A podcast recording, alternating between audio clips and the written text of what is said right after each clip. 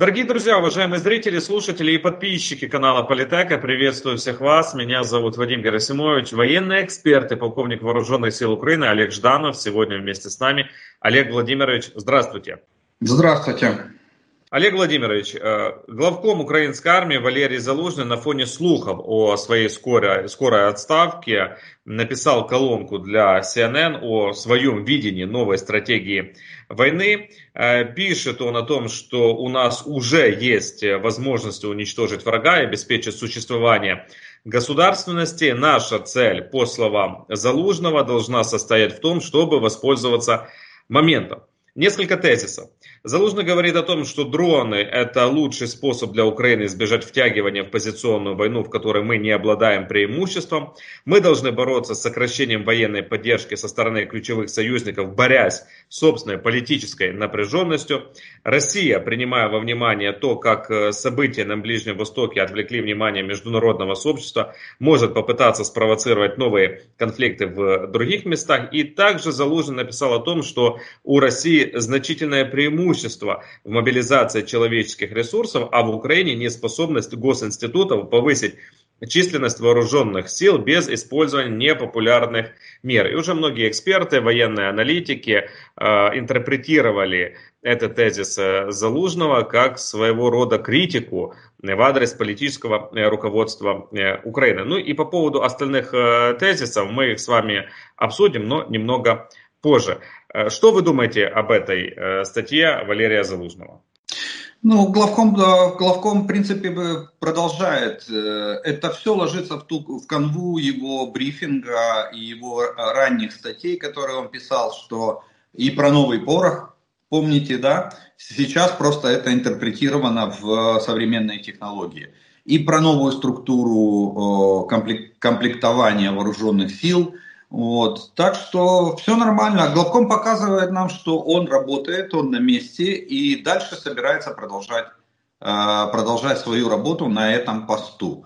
Давая понять, э, давая понять э, президенту, что если, если его работа не устраивает, то президент, ну, во-первых, это, это как бы никто же у президента не отнимал этих полномочий он назначал, он, э, он может и, и, а, и снять с этой должности.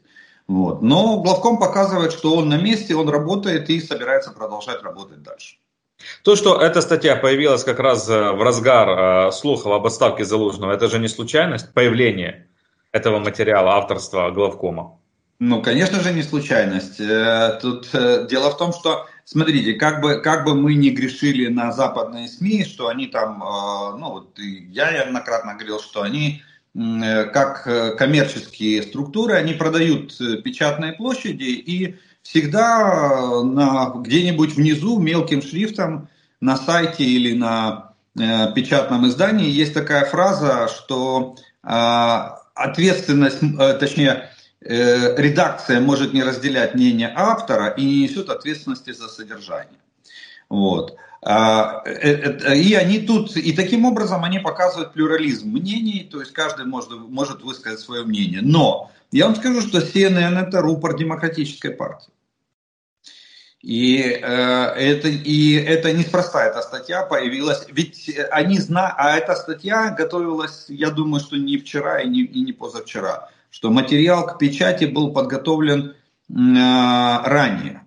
Вот. И то, что она вышла именно в такой момент, э, говорит, э, для меня, допустим, говорит о том, что э, в демократической партии, ну или в администрации Байдена, э, главком пользуется поддержкой.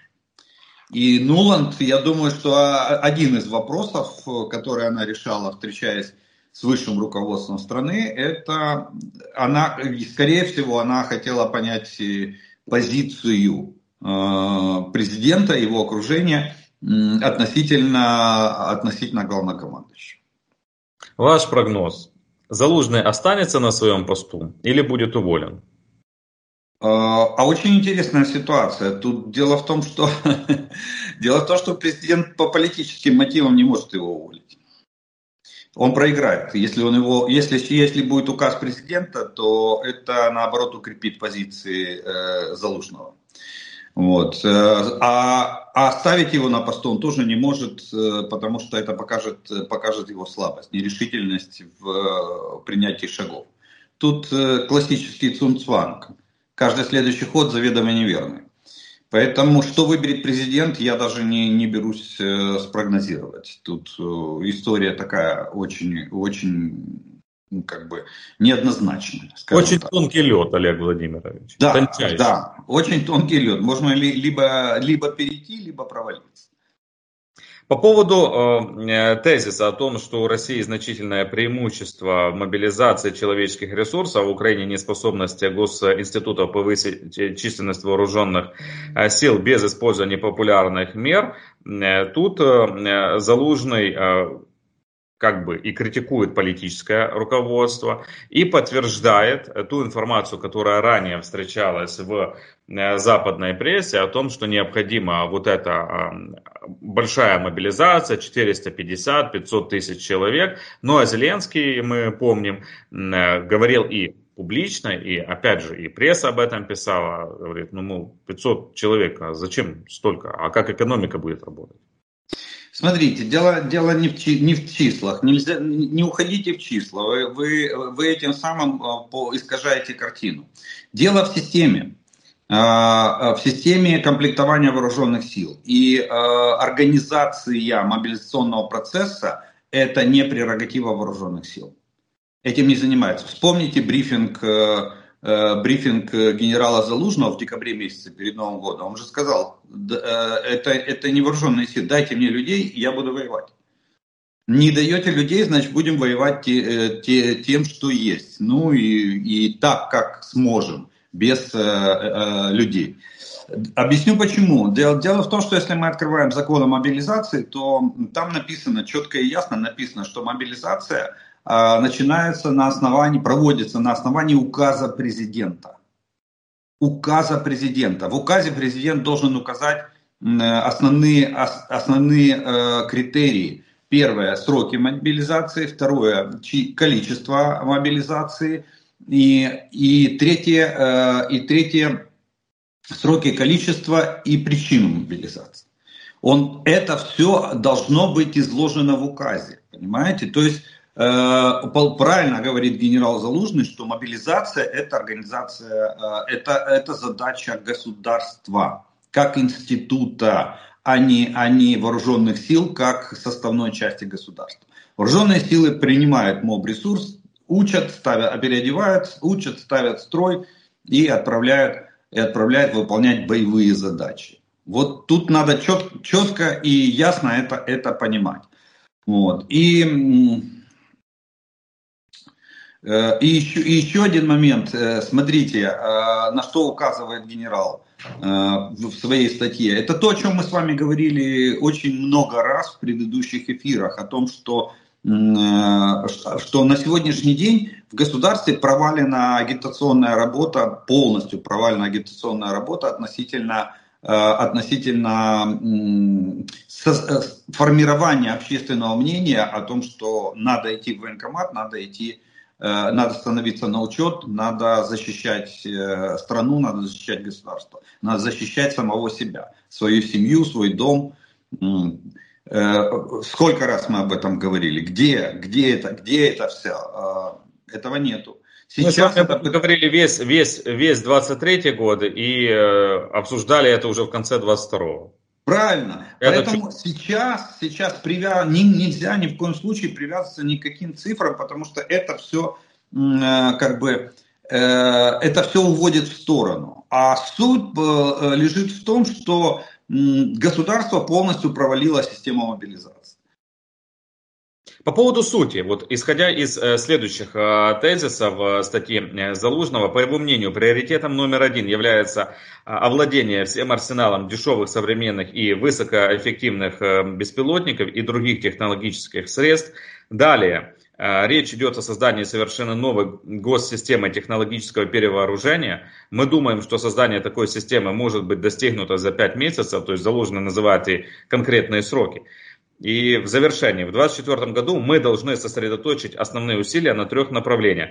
Создание системы обеспечения ВСУ высокотехнологичными активами, новая философия обучения и ведения войны, которая учитывает ограничения в ресурсах и способах их использования, и освоение новых боевых возможностей. Вот э, по поводу э, тезиса о новой философии обучения именно ведения войны.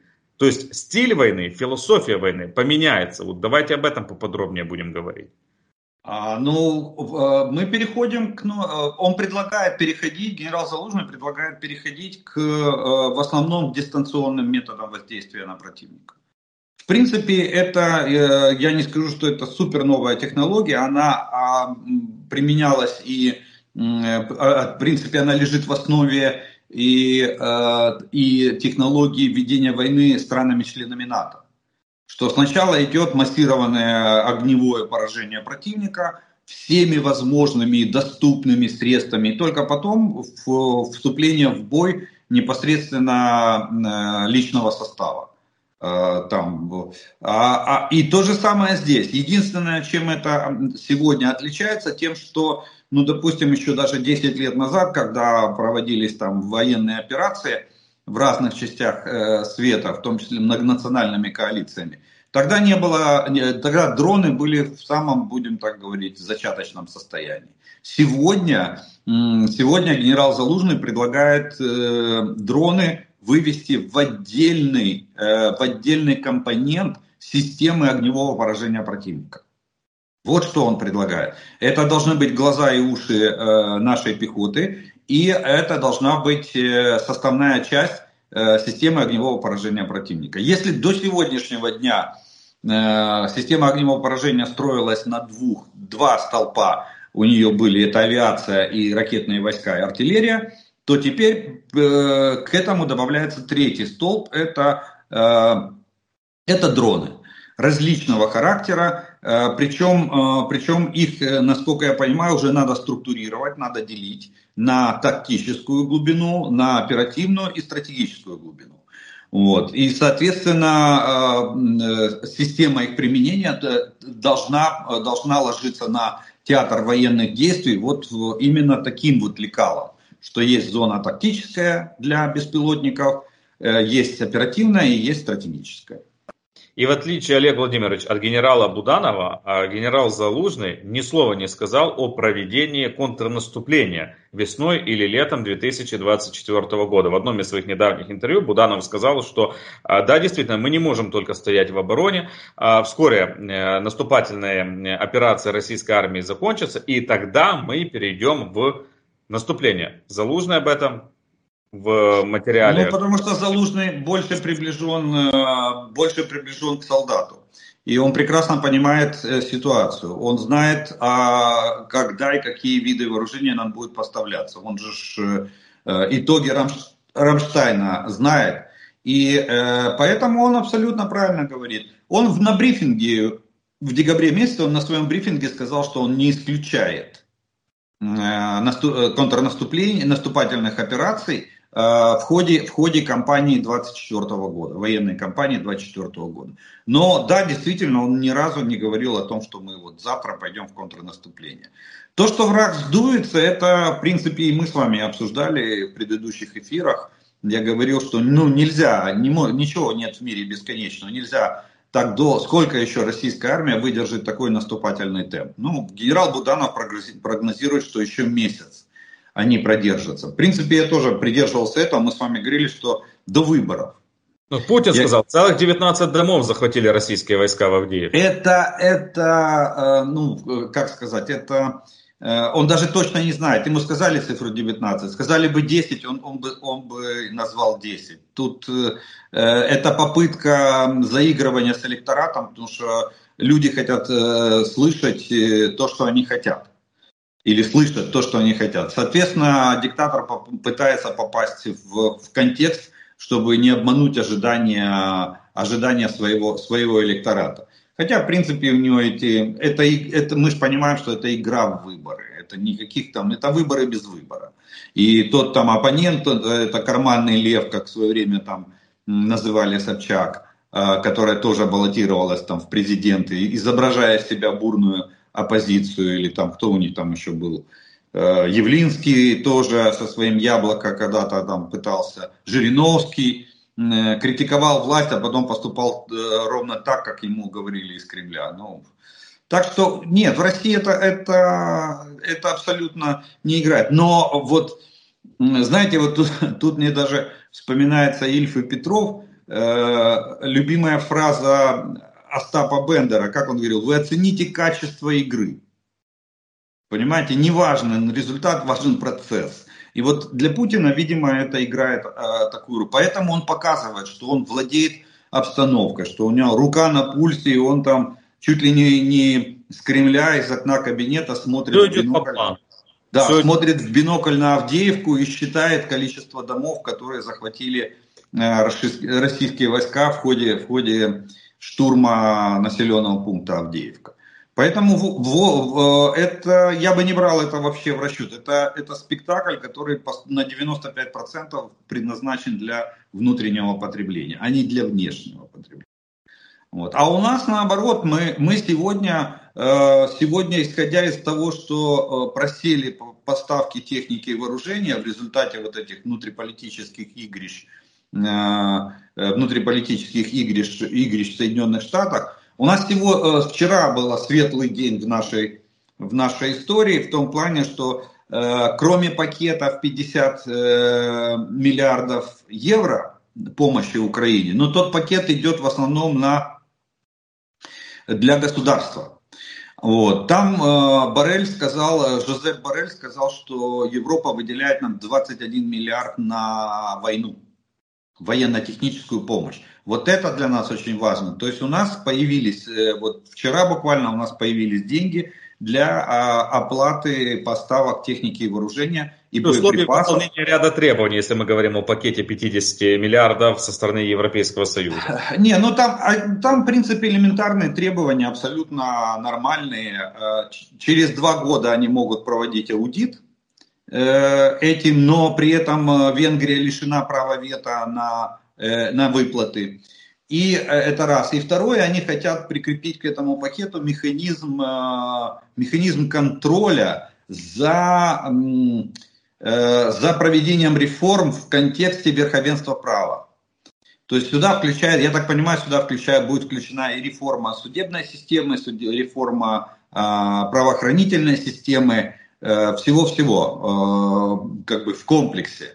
Вот. Так что там нет, там никаких таких, ну, если мы умудримся завалить как бы систему верховенства, реформу верховенства права в нашей стране, то тогда есть риск, риск того, что Э, они остановят, э, заморозят это, выплаты этой помощи. Ну а на следующей неделе мы ожидаем голосование по выделению 61 миллиарда э, долларов со стороны уже Америки, со стороны... Ну, да, ну тут у меня большие сомнения. Большие сомнения, почему? Потому что, ну, во-первых, никто не отвязал. Там раздавались голоса, что давайте отвяжем военно-техническую помощь Израилю Э, Украине, Тайваню от э, внутриполитических, то есть отвяжем внутреннюю политику от внешней, от э, вот этого законопроекта по мигрантской политике. Никто этого не сделал, это раз.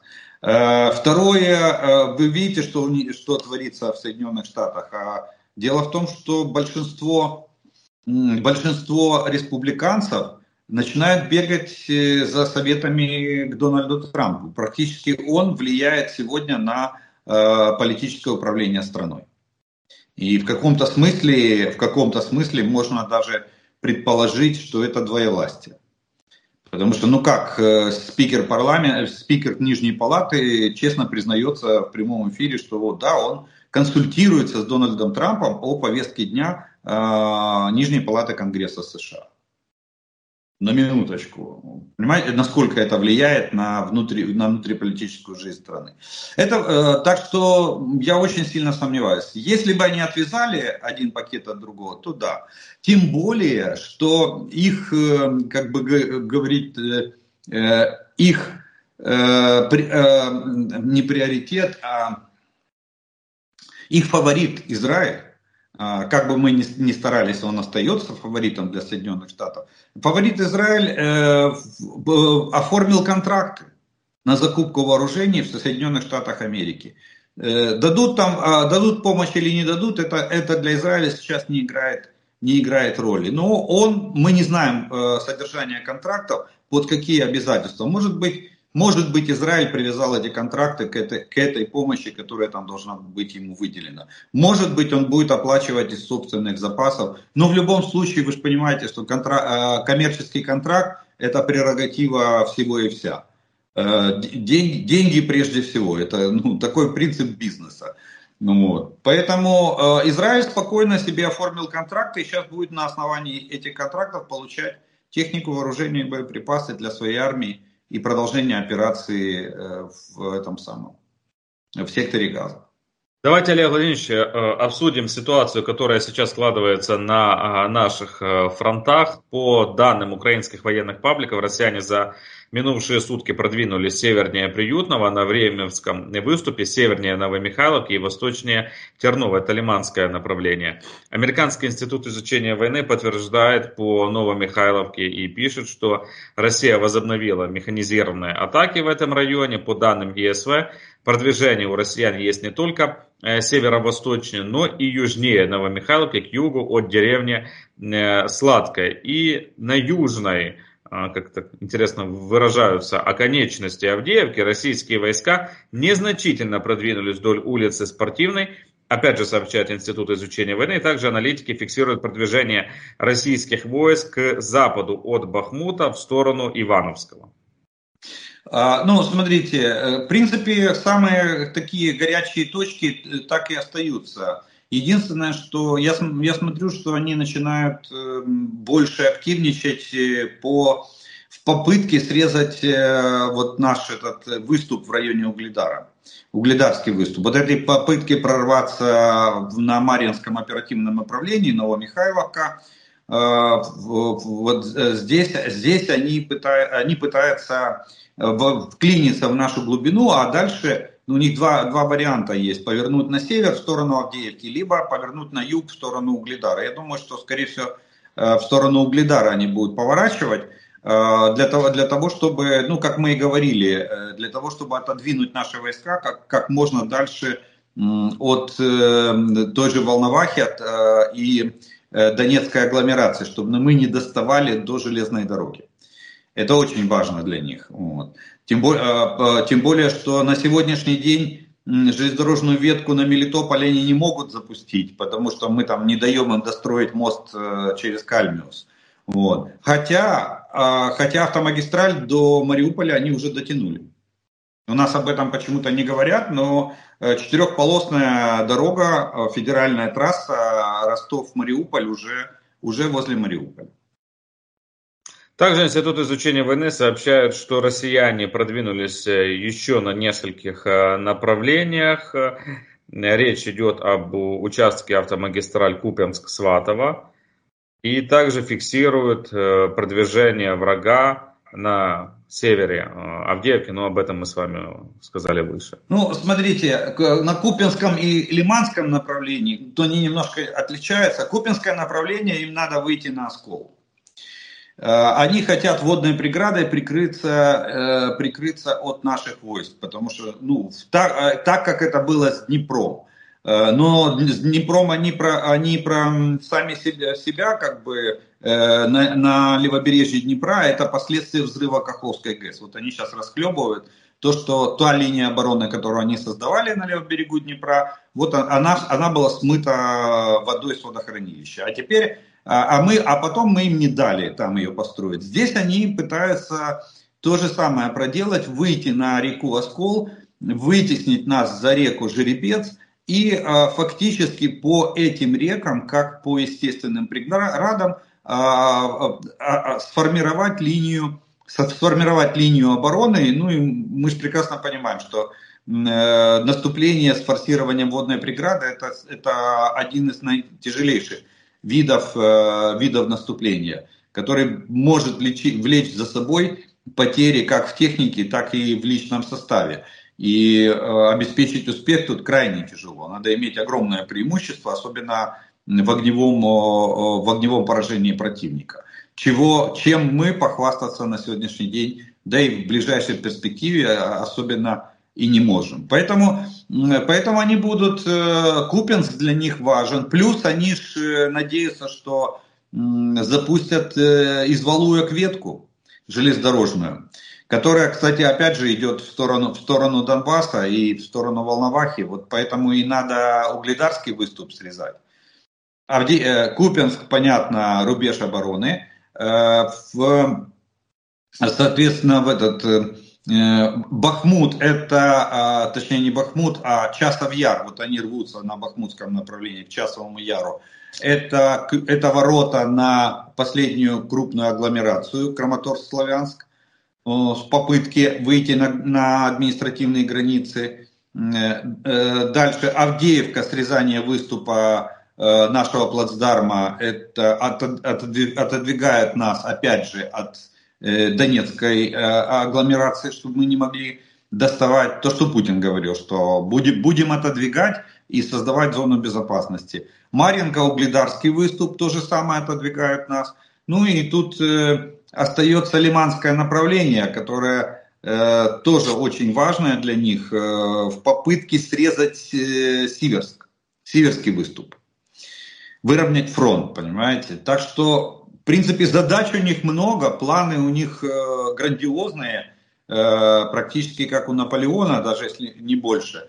Но вот возможности здесь, э, скажем так, э, э, у них ограничены в, в, при, э, при в, в жизнь, притворении в жизнь этих планов. Мы можем э, похвастаться точными ударами по целям объектов, которые находятся, расположены на территории э, Крыма в результате атаки вооруженных сил Украины на позиции российских войск на аэродроме Бельбек. Э, в Крыму ликвидированы 10 э, военных российской армии, в том числе и командир авиационной эскадрильи, генерал-лейтенант Александр Татаренко. Об этом э, пишут в том числе и российские паблики. Ну, продолжают не жалеть, собственно, генералов, российские военачальники. Ну, они, видите, они, это в принципе, они-то считали, что это тыловой аэродром.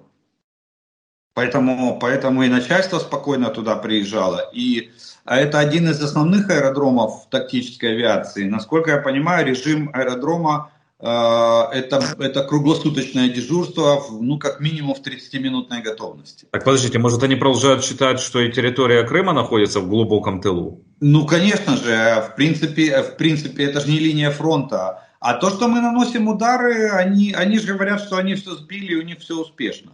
Единственный, кто реально понимает, э, понимает ситуацию в, в, в этом плане, это местные жители, которые попадают, постоянно попадают под, э, под огонь э,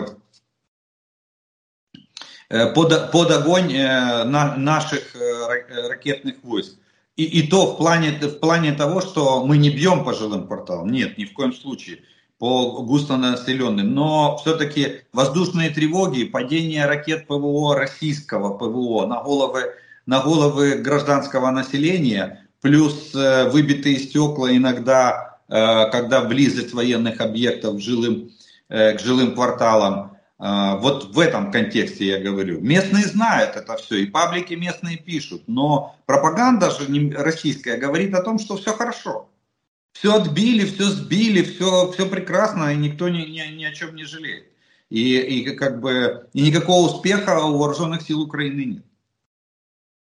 Подождите, а как же, а как же озеро Данузлав и ракеты? Нет, так подожди, а где, а где находится озеро Данузлав и где находится... Кстати, эту операцию, в принципе, она была ожидаемая, потому что там, там есть еще один, вот я не помню название, там есть еще Ивановец и еще один, два катера этого проекта, постоянно, постоянно где-то они там дрейфовали в районе вот этого озера Донузла.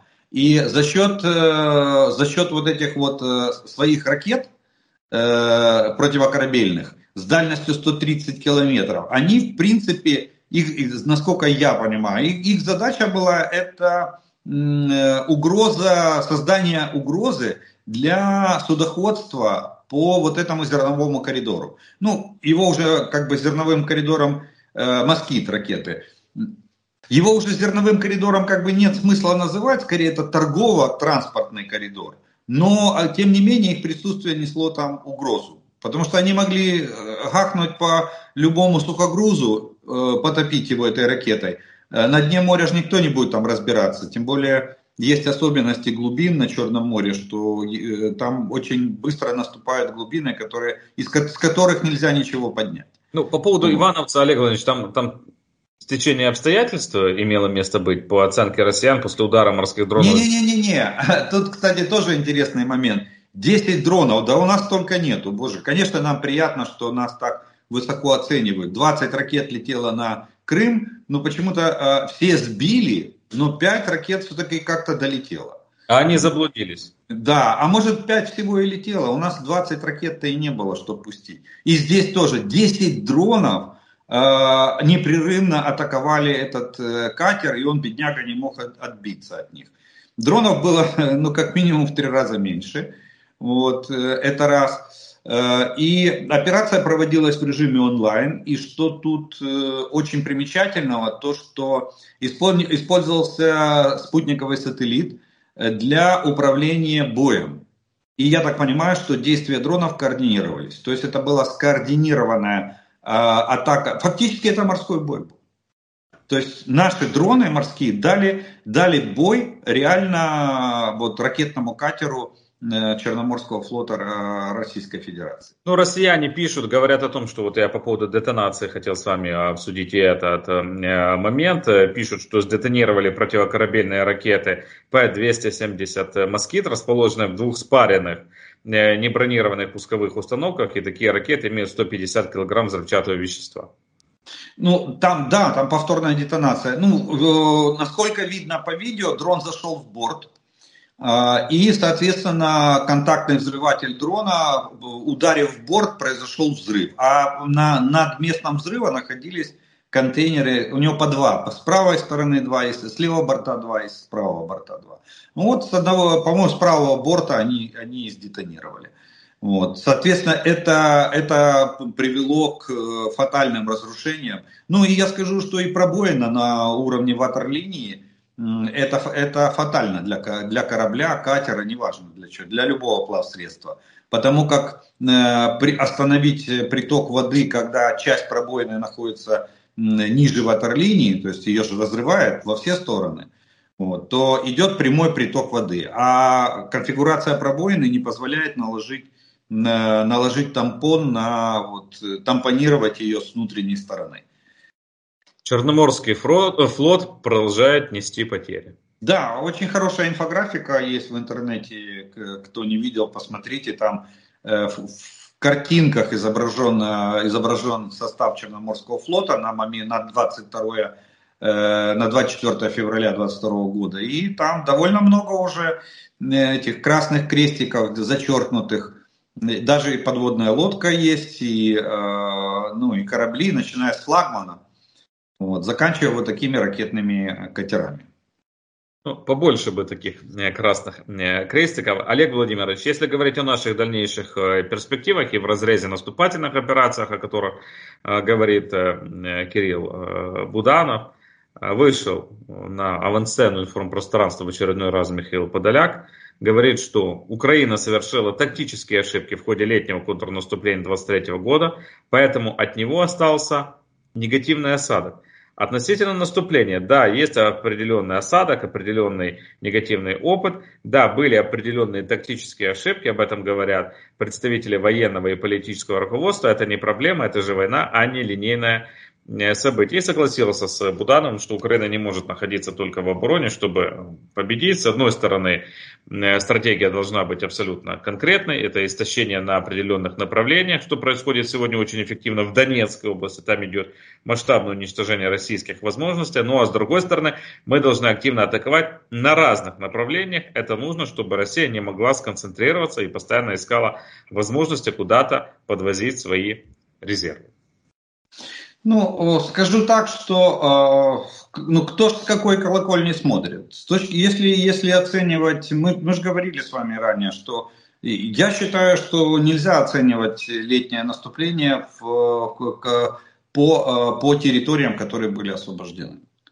Вот. Надо оценивать по критерию, по критерию снижения боеспособности вооруженных сил врага. Это, это первое. Второе, ну, было понятно, что Тут первый вопрос э, к нашей разведке. Э, неужели, дело в том, что любое решение командира на бой принимается на основе, э, на, на, на основе данных разведки, так называемая оценка противника. Это ж, это же основа как бы, как бы планирования боевых действий. Да? Так вот, э, у меня тогда вопрос, а неужели, неужели Буданов не, не знал о, о той линии Суровикина, которую мы обнаружили, когда, когда уже пошли в бой?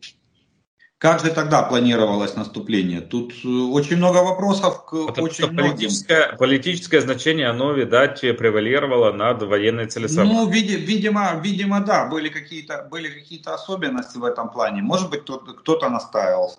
Сейчас мы, э, ну, это, это все равно это всплывет рано или поздно.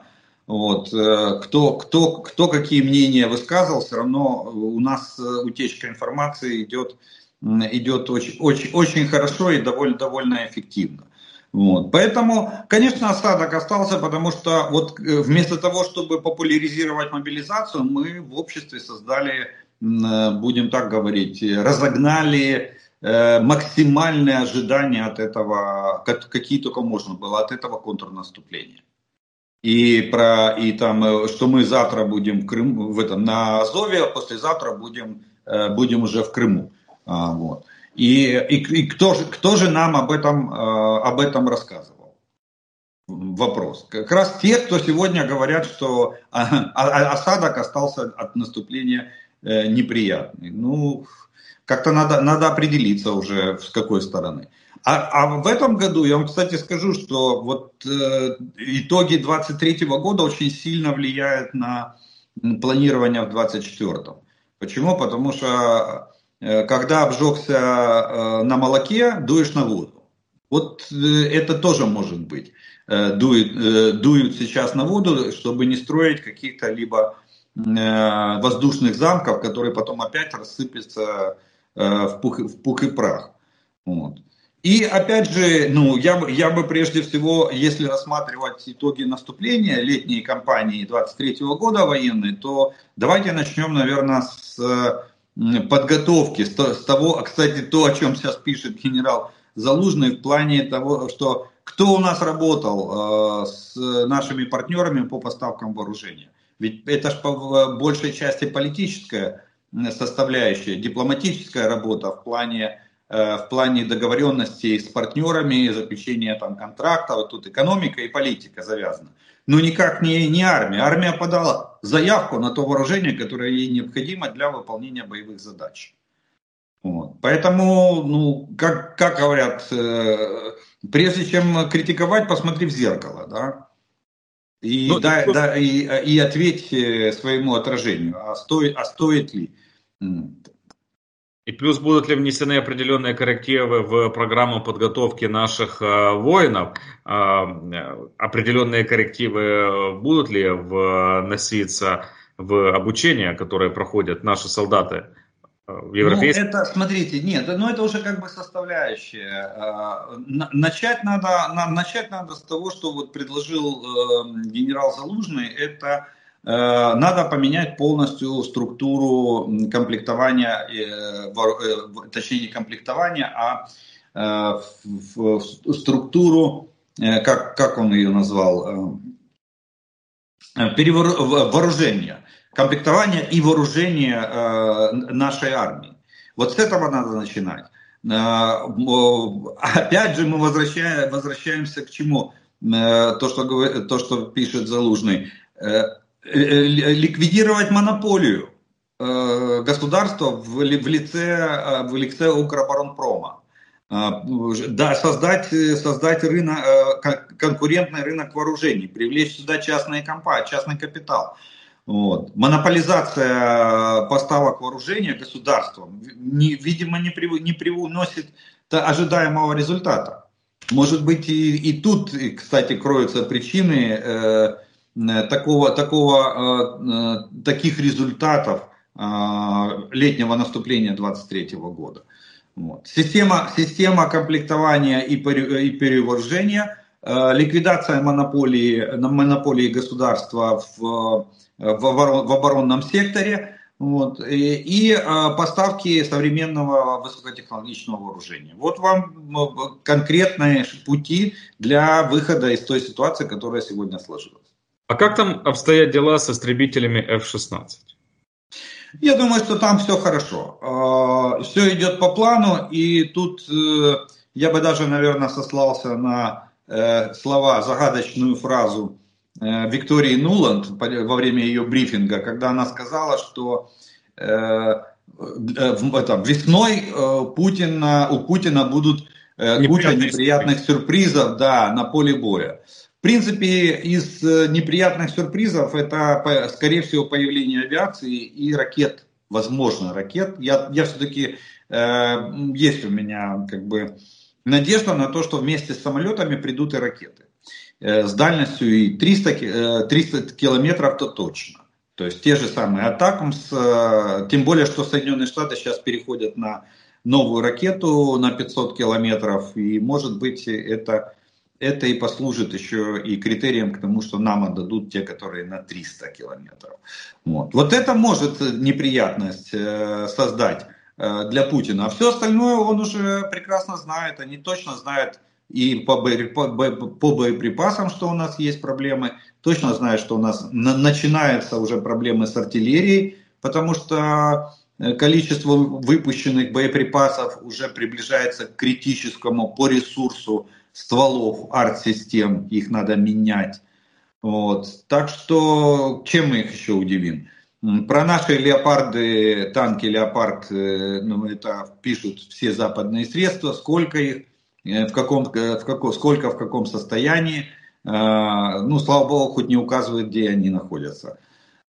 Так что нет, только, только появление авиации и ракетных войск может, может преподнести сюрприз, как сказала Нола, неприятный сюрприз, сюрприз для Путина. Ну что же, тогда дождемся этих неприятных сюрпризов для э, президента России Путина. Олег Владимирович, э, завершаем. Огромное вам спасибо за сегодняшний разговор. Олег Жданов, военный эксперт и полковник вооруженных сил Украины, был сегодня вместе с нами на Политека. Спасибо всем нашим зрителям, слушателям и подписчикам. Если не подписались на Политеку, подпишитесь, но и также подпишитесь на авторский канал Олега Жданова. Берегите себя. До новых встреч. До свидания.